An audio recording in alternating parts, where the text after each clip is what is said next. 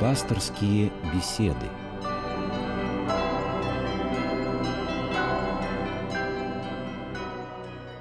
Здравствуйте, дорогие друзья! В эфире программа «Пасторские беседы». У микрофона я, Анатолий Круглов. И позвольте представить моего сегодняшнего гостя, священника Александра Васютина. Здравствуйте, отец Александр. Здравствуйте. Сегодня русскую православную церковь трудно назвать несовременной, потому что у многих храмов есть собственные сайты, священники общаются со своими прихожанами на форумах, верующие люди не обделены теми самыми техническими новинками, точно так же используют, как и все остальные, но, однако, принято считать, что верующий человек все таки он не особо вписывается в современное общество, и тема нашей сегодняшней программы «Верующий человек и современное общество», и в ходе программы, я надеюсь, мы сможем либо подтвердить это, или опровергнуть, вписывается он или не вписывается. Вот вы сами как считаете, верующий человек, он как-то отдельно от такого глобального общества существует или все-таки он в нем? Вы знаете, сегодня? я бы разделил понятие верующий человек и, скажем, верующие люди, как некий социум или субсоциум. Тут, очевидно, одна реальность, что как личность, вообще любая личность, она всегда не очень вписывается в какую-то массу, ее трудно вписать. То же самое с людьми верующими, абсолютно идентичная ситуация. Но если говорить о верующих как об определенном сообществе граждан, то они вполне являются членами общества и чувствуют себя в чем-то комфортно, в чем-то, конечно, у них возникают вопросы. Вот. Но если говорить о человеке, о, о человеческой личности, то, конечно, здесь э, сегодняшнее время ставит перед нами, перед каждой личностью человека, не обязательно верующего, ставит целый ряд вопросов, на которые однозначного ответа нет. И которые, например? Ну, например, например, вот э, размывание, скажем, традиционных устоев. То есть есть некая модель, некая парадигма поведения в семейной жизни, в частной жизни, в профессиональной, которая вдруг начинает резко меняться и все стоит с ног на голову. Ну, слушайте, сегодня очень многие, и церковь в том числе, заявляет э, о том, что общество наше развращено, э, распущено. Когда вот идут такие разговоры, мне все время вспоминаются э, бабушки на лавке, которые каждый раз говорят, то есть это такой... Конфликт отцов и детей. Да, это конфликт отцов и детей, потому что э, предки всегда считают, что потомки как-то хуже живут. Вот, то есть э, в наше время было иначе, в наше время было лучше, но если вот посмотреть, то с точки зрения, допустим, многих нравственных вещей, гуманистических вещей, э, общество далеко шагнуло вперед. Например, ну я не знаю, уже лупить детей, например, плохо считается, а еще, может быть, сто лет назад это считалось вполне нормальным способом воспитания подрастающего ну, поколения. Ну, вы знаете, но если рассмотреть все вот эти вот явления, о которых вы говорите, э, с точки зрения, как принято говорить, долгосрочной перспективы, то неизвестно, какие будут плоды вот этого так называемого гуманизма. Я не, не призываю ни в коем случае там пороть э, детей, жен там и так далее, но плоды не ясны. Мы в такой вот переходной стадии сейчас находимся, и мы не знаем, к чему это приведет. Ну, может быть, это хорошо, когда будущее, оно не, не настолько предопределено. Но, с другой стороны, мы, мы можем двигаться и э, смотреть на то, что получается, и как-то пожинать такие маленькие плоды. То Просто есть может... небольшой урожай сразу, а вот такие промежуточные. Просто может получиться в один прекрасный день, что общество дойдет до определенной точки и скажет, это было ошибкой. И начнется с точки зрения сегодняшней, так сказать, продвинутой гуманистической морали регресс. Но этот регресс будет, так сказать, обусловлен опытом, который общество извлечет из развития всех, этой, всех этих гуманистических новомодных теорий. Отец Александр, а вы любите фантастику? Вы читали? Вот... Честно говоря, читал, но не могу себя назвать ее любителем. Вот когда в молодости, скажем так, наверняка читали Стругацких кое-что доводилось. Вот мир, который строят фантасты, вот какой вам ближе? Там, я не знаю, власть корпорации или, может быть, как раз э, власть человека, его интересов над общественным, или общество над э, отдельным человеком? Вот, вот как вы видите будущее мира? Вы знаете, дело в том, что я сейчас опять-таки выражаю свою личную точку зрения. Мне кажется, душа человеческая или личность тем более личность, которая пытается укоренять себя в Боге, она никогда ни при какой из существующих или мыслимых моделей не будет счастлива. Потому что, как говорит Евангелие, мир лежит возле. И вот это вот лежание мира возле накладывает свой отпечаток и на все продукты человеческого творчества, в особенности на его технические составляющие. Я говорю сейчас не об экскаваторах, не о машинах, упаси бог. Общество, вот вы говорили сейчас, система самоуправления, это техника. Об этом говорили многие философы. Ну, механизм, муравейник. Безусловно. Механизм, где есть власть, где есть система, действует система принуждения, система сдержек противовесов и прочее. И вот это все всегда ограничивает свободу человеческой личности. Опять-таки, свободу не в ее каких-то самых манифестациях, но свободу, в первую очередь, свободу мыслить и быть самим собой. Но ведь издревле многие люди бежали от общества и становились отшельниками. Ну вот, есть... вот я сейчас на это и намекаю. Но каждый человек не может стать отшельником. Безусловно, отшельником не может стать. Но есть, знаете, испанский философ Хосе Артега и Гассет очень любил такой образ. При всех, говорит, минусах демократии ее самый большой плюс состоит в том, что оно внутри государственного монолита создает пустоты, в которых человеческая личность может себя чувствовать более или менее вольготно. Вот, наверное, такие пустоты, они есть всегда. Они были в Советском Союзе, так называемой кухни, как в диссидентских кругах тогда говорились. То есть есть такие пустоты, в которых личность может себя действительно проявлять, может мыслить независимо, ну и прочее. Поэтому, вы знаете, я бы сказал так. Дискомфорт верующий человек чувствует всегда, при любой власти. Пусть она будет называться самой православной, расправославной. Но как, как ведет себя эта власть, это общество, эта система, построенная этой властью. Вот здесь всегда все неоднозначно. Ну а если посмотреть на не на власть, а на э, систему жизненных ценностей, которая сформировалась сегодня, как верующий человек чувствует себя в ней? Потому что многие жалуются, что как это объяснить, тяга к всему материальному сейчас, э, потом какие-то жизненные, простые жизненные ценности, которые существовали многие тысячи лет, они теряют свое значение, и на их место приходят совершенно другие, да, там какие-то новые кумиры создаются, причем совершенно... Вот так, если посмотреть трезвым взглядом, то, ну, непонятно, почему этот человек вдруг стал кумиром для многих людей, то есть, ну, может быть, он такого и не заслуживает. Как верующий человек существует вот в этом обществе? Дело в том, что я бы не стал называть это уже сформировавшимися ценностями. С моей точки зрения, это временный продукт эпохи, который в качестве суррогата занял место ценности, но на время. Мне кажется, что случись какой-либо небольшой, пускай даже социальный катаклизм, будь те же санкции, которые сейчас на нас налагают, и уйдет это все, все рассыпется. И те старые временно забытые ценности придут обратно, потому что иначе э, строить социальную жизнь будет невозможно. Но мы можем сказать, что это примета нашего времени, либо такое, или все это веяние, это, был... это такое некое наслоение, это наносной продукт. То есть, опять-таки, он не испытан временем он не испытан какими-то потрясениями. И, и когда случается нештатная экстремальная ситуация – ну, допустим, опять-таки, вот если люди вдруг оказываются в состоянии конфликта, ну, можно, конечно, так сказать, вести себя как современный человек, задрать нос, начать махать кулаками. Сейчас это модно. Даже, знаете, едешь в метро, вот э, такая мода пошла где-то с начала, там, даже середины 90-х годов, сидеть в метро, широко расставив ноги. Еще вытянув их вперед, чтобы людям приходилось через них перешагивать. О чем это говорит? Ну, что человек не смышленый, он просто все, что он делает, вот такое вот проявление себя вовне, это все по недомыслию и по, по его, так сказать, невежеству. А причем часто люди, они не обращают э, э внимания на то, что да. они как-то плохо это делают. Вот. То есть они живут в каком-то собственном мире, в котором им комфортно, Совершенно и верно. это самое главное. Почему? Вот грубо говоря, опять-таки можно использовать, это непуганные люди, потому что никто их, опять-таки, грубо говоря, не обломал, да. Но если человек вот приходит в состояние конфликта, и он в нем проигрывает, он извлекает из этого урок. И второй раз он себя так уже не будет вести. Ну так это вот как раз э, то, с чего мы начали наш разговор, что человек живет вот в этой пустоте, вот, но в определенный момент это не значит, что он станет после этого хорошим, если он будет жить в какой-то собственной системе координат. Он сталкивается с обществом, потому что он живет в нем. И общество его формирует, и он формирует общество.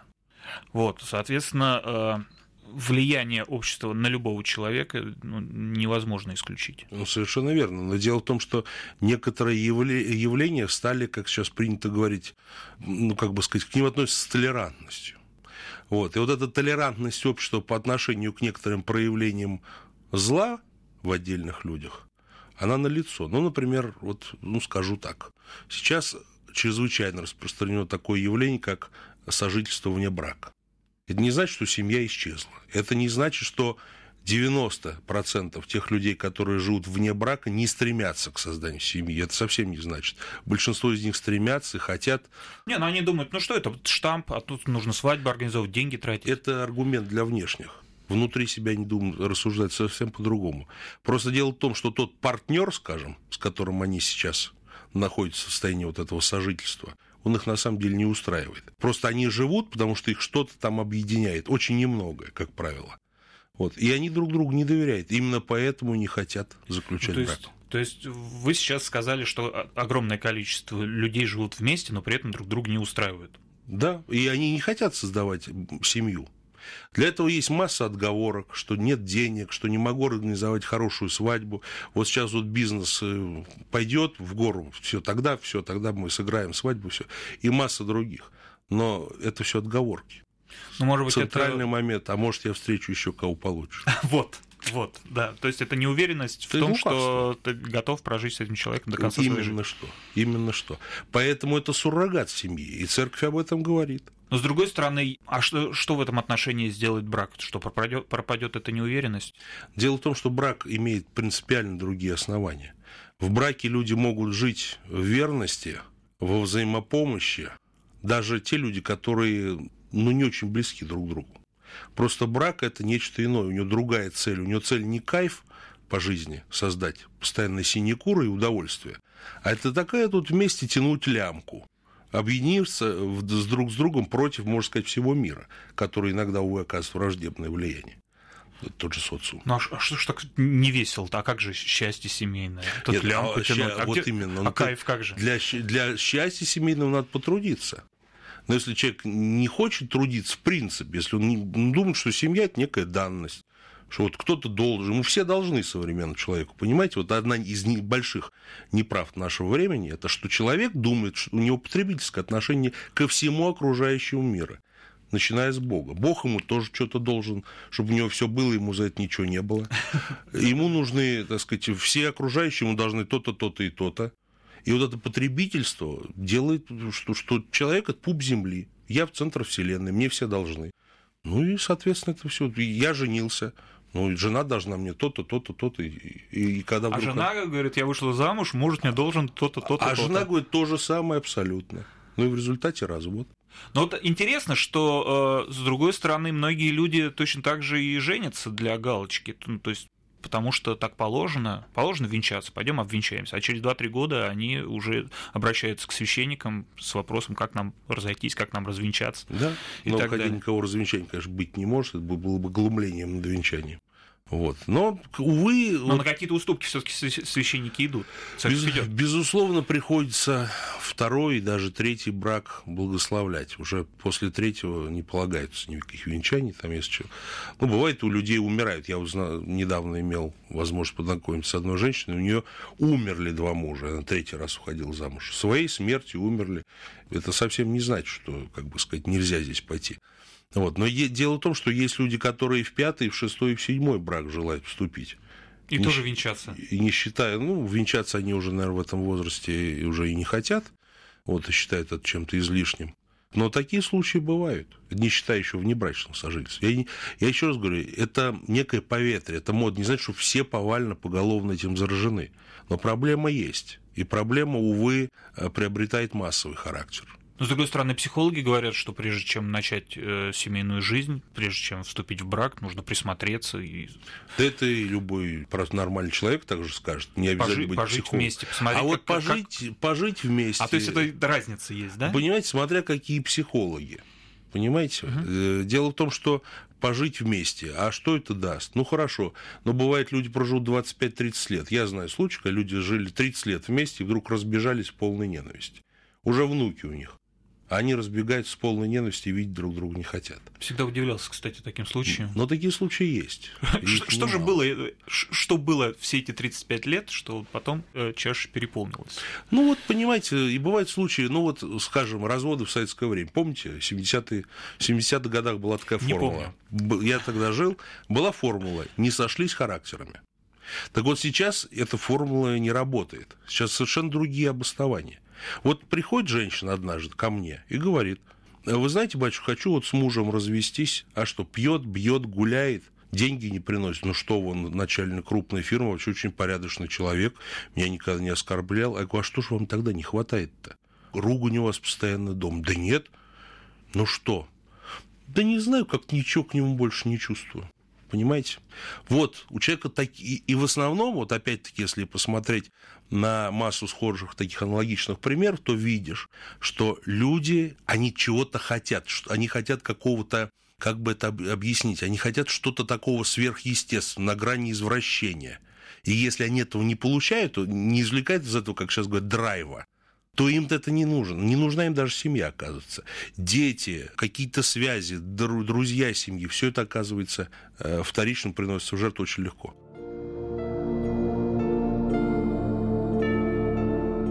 Пасторские беседы.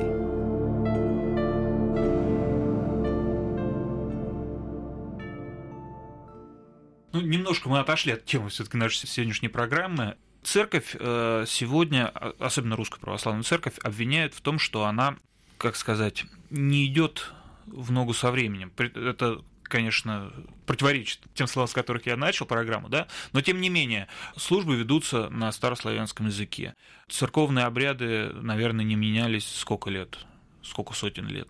Архитектура церквей примерно существует не знаю, тысячу лет, да, а, каким образом э, церковь, сохраняя вот такие да, и множество вот разных правил, которые, может быть, э, можно было объяснить 200-300 лет назад, да, но сегодня, например, женщину с непокрытой головой и в брюках никто не считает куртизанкой, да, вот, э, однако в церковь, насколько мне известно, нельзя. Где как, в большинстве храмов к этому относятся сейчас совершенно терпимо. Уже терпимо В монастырях, относится. конечно, этого не дозволяет, потому что все таки в монастырях такая более строгая атмосфера традиционно поддерживается происходит. Но есть ли движение церкви действительно навстречу человеку вот сегодня в изменении себя, чтобы соответствовать больше э, эпохе? Вы знаете, вот я часто думал на эту тему, и, и нужно ли оно это движение? И многие думают на эту тему, не только я, и много приходилось читать тоже «Церковь в современном мире», «Православие в современном мире», даже сборник статей вот у такого известного пресвитера Иоанна Мейндорфа, американского православного богослова русского происхождения был.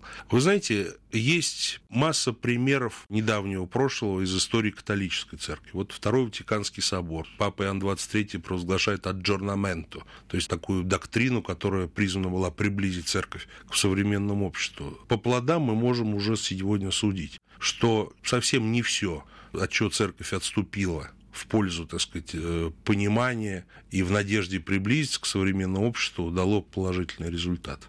Увы, совсем не все. Вот, например, взять ту же службу. Вот перевели католики богослужение на национальные языки вместо латыни. Что стало больше народу в храме?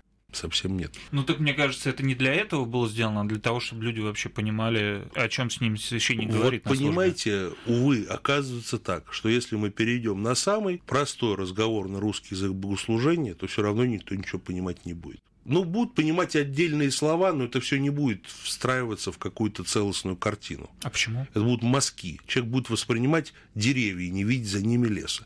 Потому что, как бы сказать, богослужения, обряд, они формировались не сверху и спускали, а из самого народа. Из культуры, из духовной культуры народа вырастали вот такие формы. Если они выросли и укоренились и в течение, так сказать, тысячелетий держатся, опять-таки, относясь к, к, к временам даже дохристианским. Но у нас все богослужение, увы, сформировано богослужением древнееврейского храма Иерусалимского и синагоги. Основа та же, это костяк и структура, она и осталась неизменной с древнееврейского богослужения. И теперь человеку современному, который никогда в жизни не прикасался вообще ни с чем религиозным, объяснить ему, что такое богослужение часов – это потребуется какую-то академическую лекцию ему читать на эту тему. Ну, Тогда он поймет. Но опять-таки это для него будет что-то такое внешнее, то, что вычитанное в книжках и никакого отношения к его жизни, к его прошлому не имеет. Но с другой стороны, правда, не недавно, а довольно давно протестантизм, когда возник, насколько я помню, как раз главное отличие в том, что богослужения были на, там, на английском языке, ну, на, не на латыни, да, и э, эта религия развелась и стала одной из мировых. Ну, это не религия, во-первых, ну, направление она раскололась на десятки тысяч так называемых деноминаций. В свете этого я вообще не, не рискнул как-то позитивно оценивать феномен протестантизма. Все, они сами в себе разделились. В Евангелии сказано, что всякое царство, разделившись самому себе, не устоит они не, не носят целостного какого-то характера. И дело в том, что вот разговоры велись после войны и до сегодня ведутся о так называемом экуменизме, об объединении христианских церквей, но даже эти протестанты не могут объединиться. А что может сделать Русская Православная Церковь сегодня, чтобы стать ближе к своей пастве?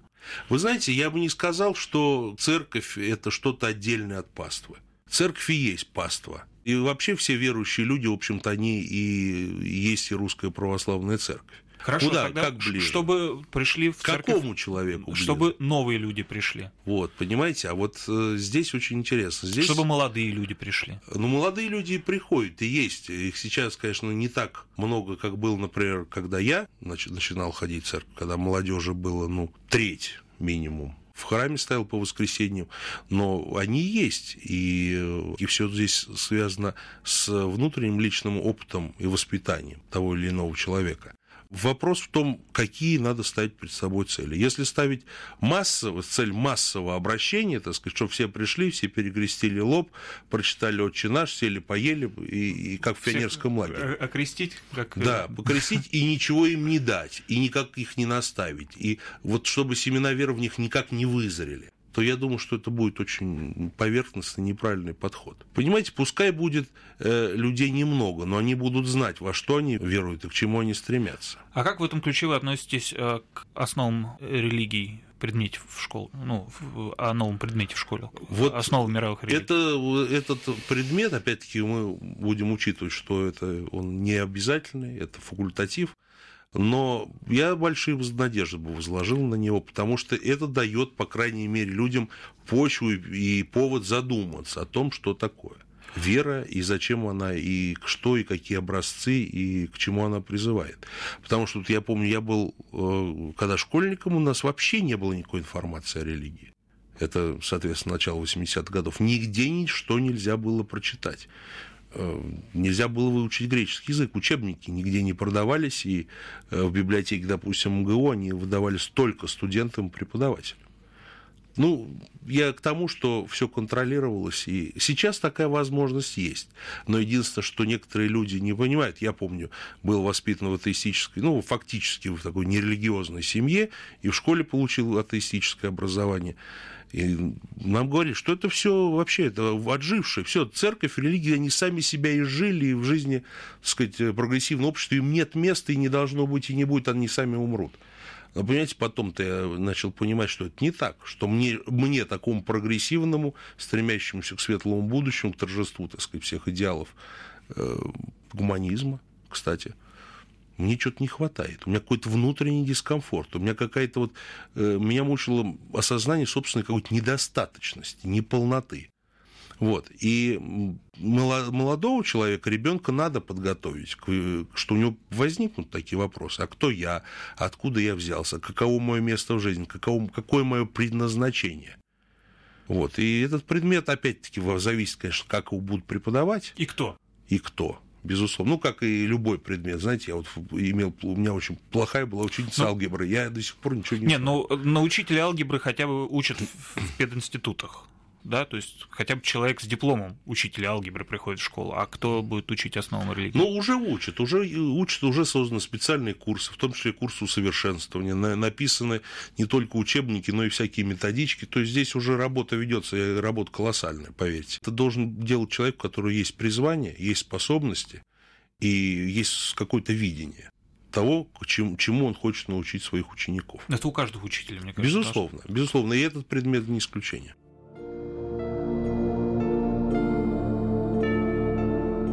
Пасторские беседы.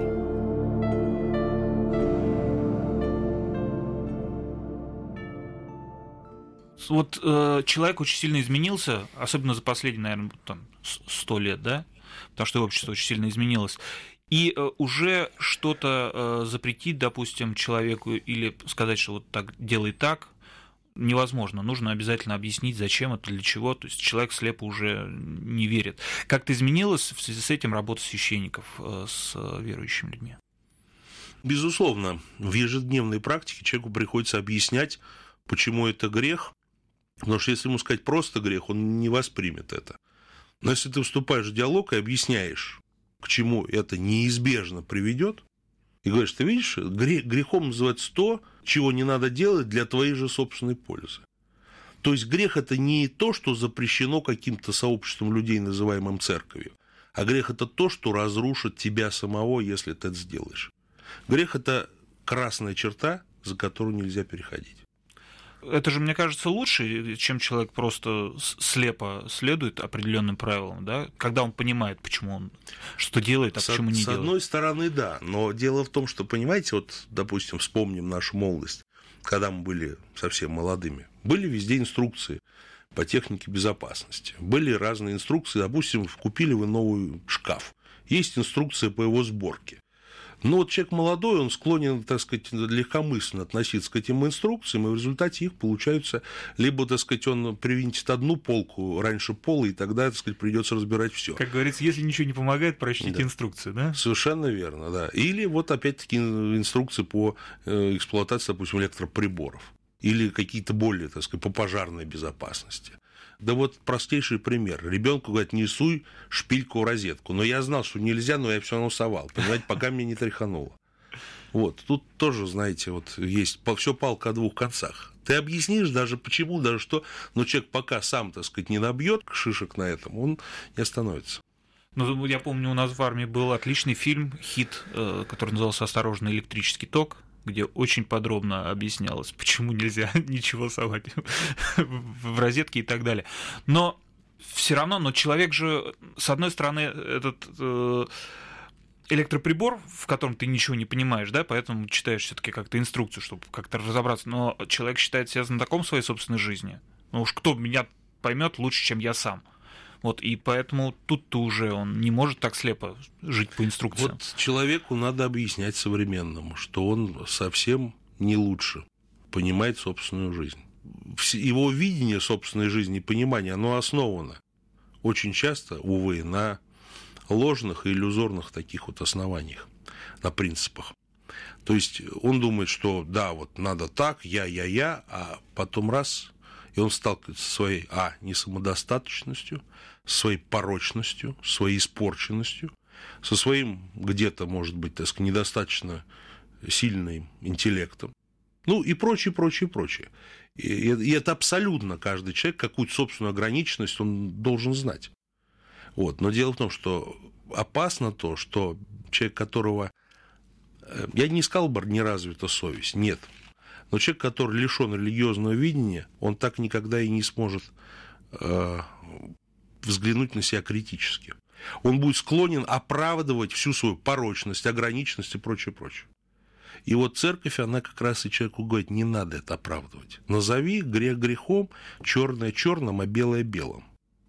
То есть это тот самый взгляд со стороны, получается. И так можно сказать. И так можно сказать. И, в общем-то, пасторская задача священника в том, чтобы человеку помочь взглянуть на себя критически со стороны. Ну что ж, к сожалению, у нас время подходит к концу. А, я думаю, что на многие вопросы нам удалось дать ответы. Ну, такие, скажем, опять-таки штрихи пунктирной линии.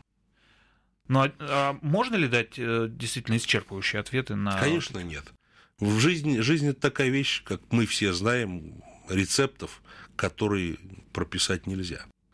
Э, всегда человек идет, увы, методом проб и ошибок, и в духовной жизни это не иначе. Вот, поэтому просто не надо называть черное белым, а белое черным. Ну что ж, на этой ноте я предлагаю закончить нашу сегодняшнюю программу. Я напоминаю, что это была программа «Пасторские беседы». У меня в гостях был э, священник Александр Васютин. Спасибо, отец Александр, что вы сегодня к нам пришли. А с вами был Анатолий Круглов. Э, слушайте нас каждое воскресенье на Радио России. До свидания.